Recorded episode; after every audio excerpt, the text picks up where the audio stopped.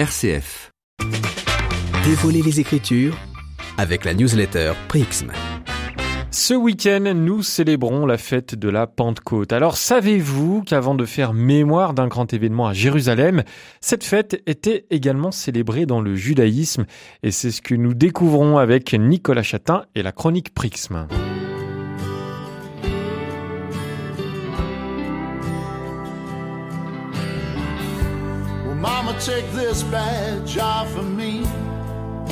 Dans Knocking on Heaven's Door, Bob Dylan chante qu'il frappe à la porte du ciel. Le grand Bob, prix Nobel de littérature en 2016, quand même fredonne en fait une idée assez répandue. À la fin de notre vie terrestre, nous nous retrouverions à la porte d'entrée du ciel. Justement, à la Pentecôte, les chrétiens célèbrent un événement parfaitement inverse. C'est le ciel qui s'ouvre pour que l'Esprit céleste se répande sur notre bonne vieille terre.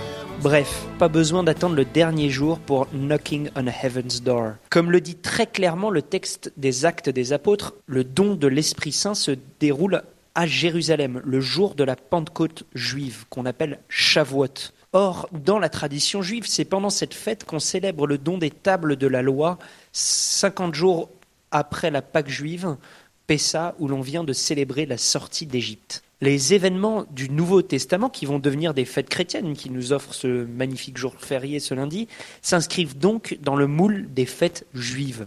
La mort et la résurrection de Jésus ont lieu au moment de la Pâque juive, Pessa le don de l'Esprit Saint qui donnera la fête de la Pentecôte a lieu au moment de Shavuot. Y a-t-il un sens, Nicolas, à ce parallélisme entre les événements du Nouveau Testament et de l'Ancien Testament? C'est plus qu'un parallélisme, euh, Melchior. Avec Shavuot, les Juifs font mémoire du don des tables de la loi au mont Sinaï, qui arrive après la libération physique de l'esclavage en Égypte.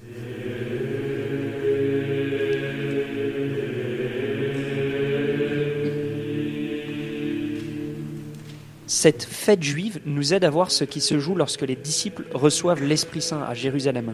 Comme les Hébreux ont été libérés de l'Égypte, eux aussi ont été libérés de l'angoisse de la mort par la mort et la résurrection du Christ qui les ouvre à la vie éternelle.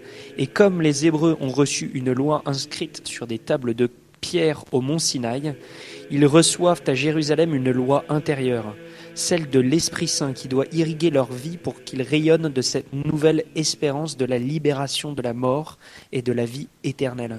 C'est pour cela que les chrétiens invoquent l'Esprit Saint comme le fait ce magnifique chant du Veni Sancte Spiritus. Merci beaucoup Nicolas Chatin et je vous rappelle que vous pouvez vous inscrire gratuitement à Prixm, P-R-I-X-M.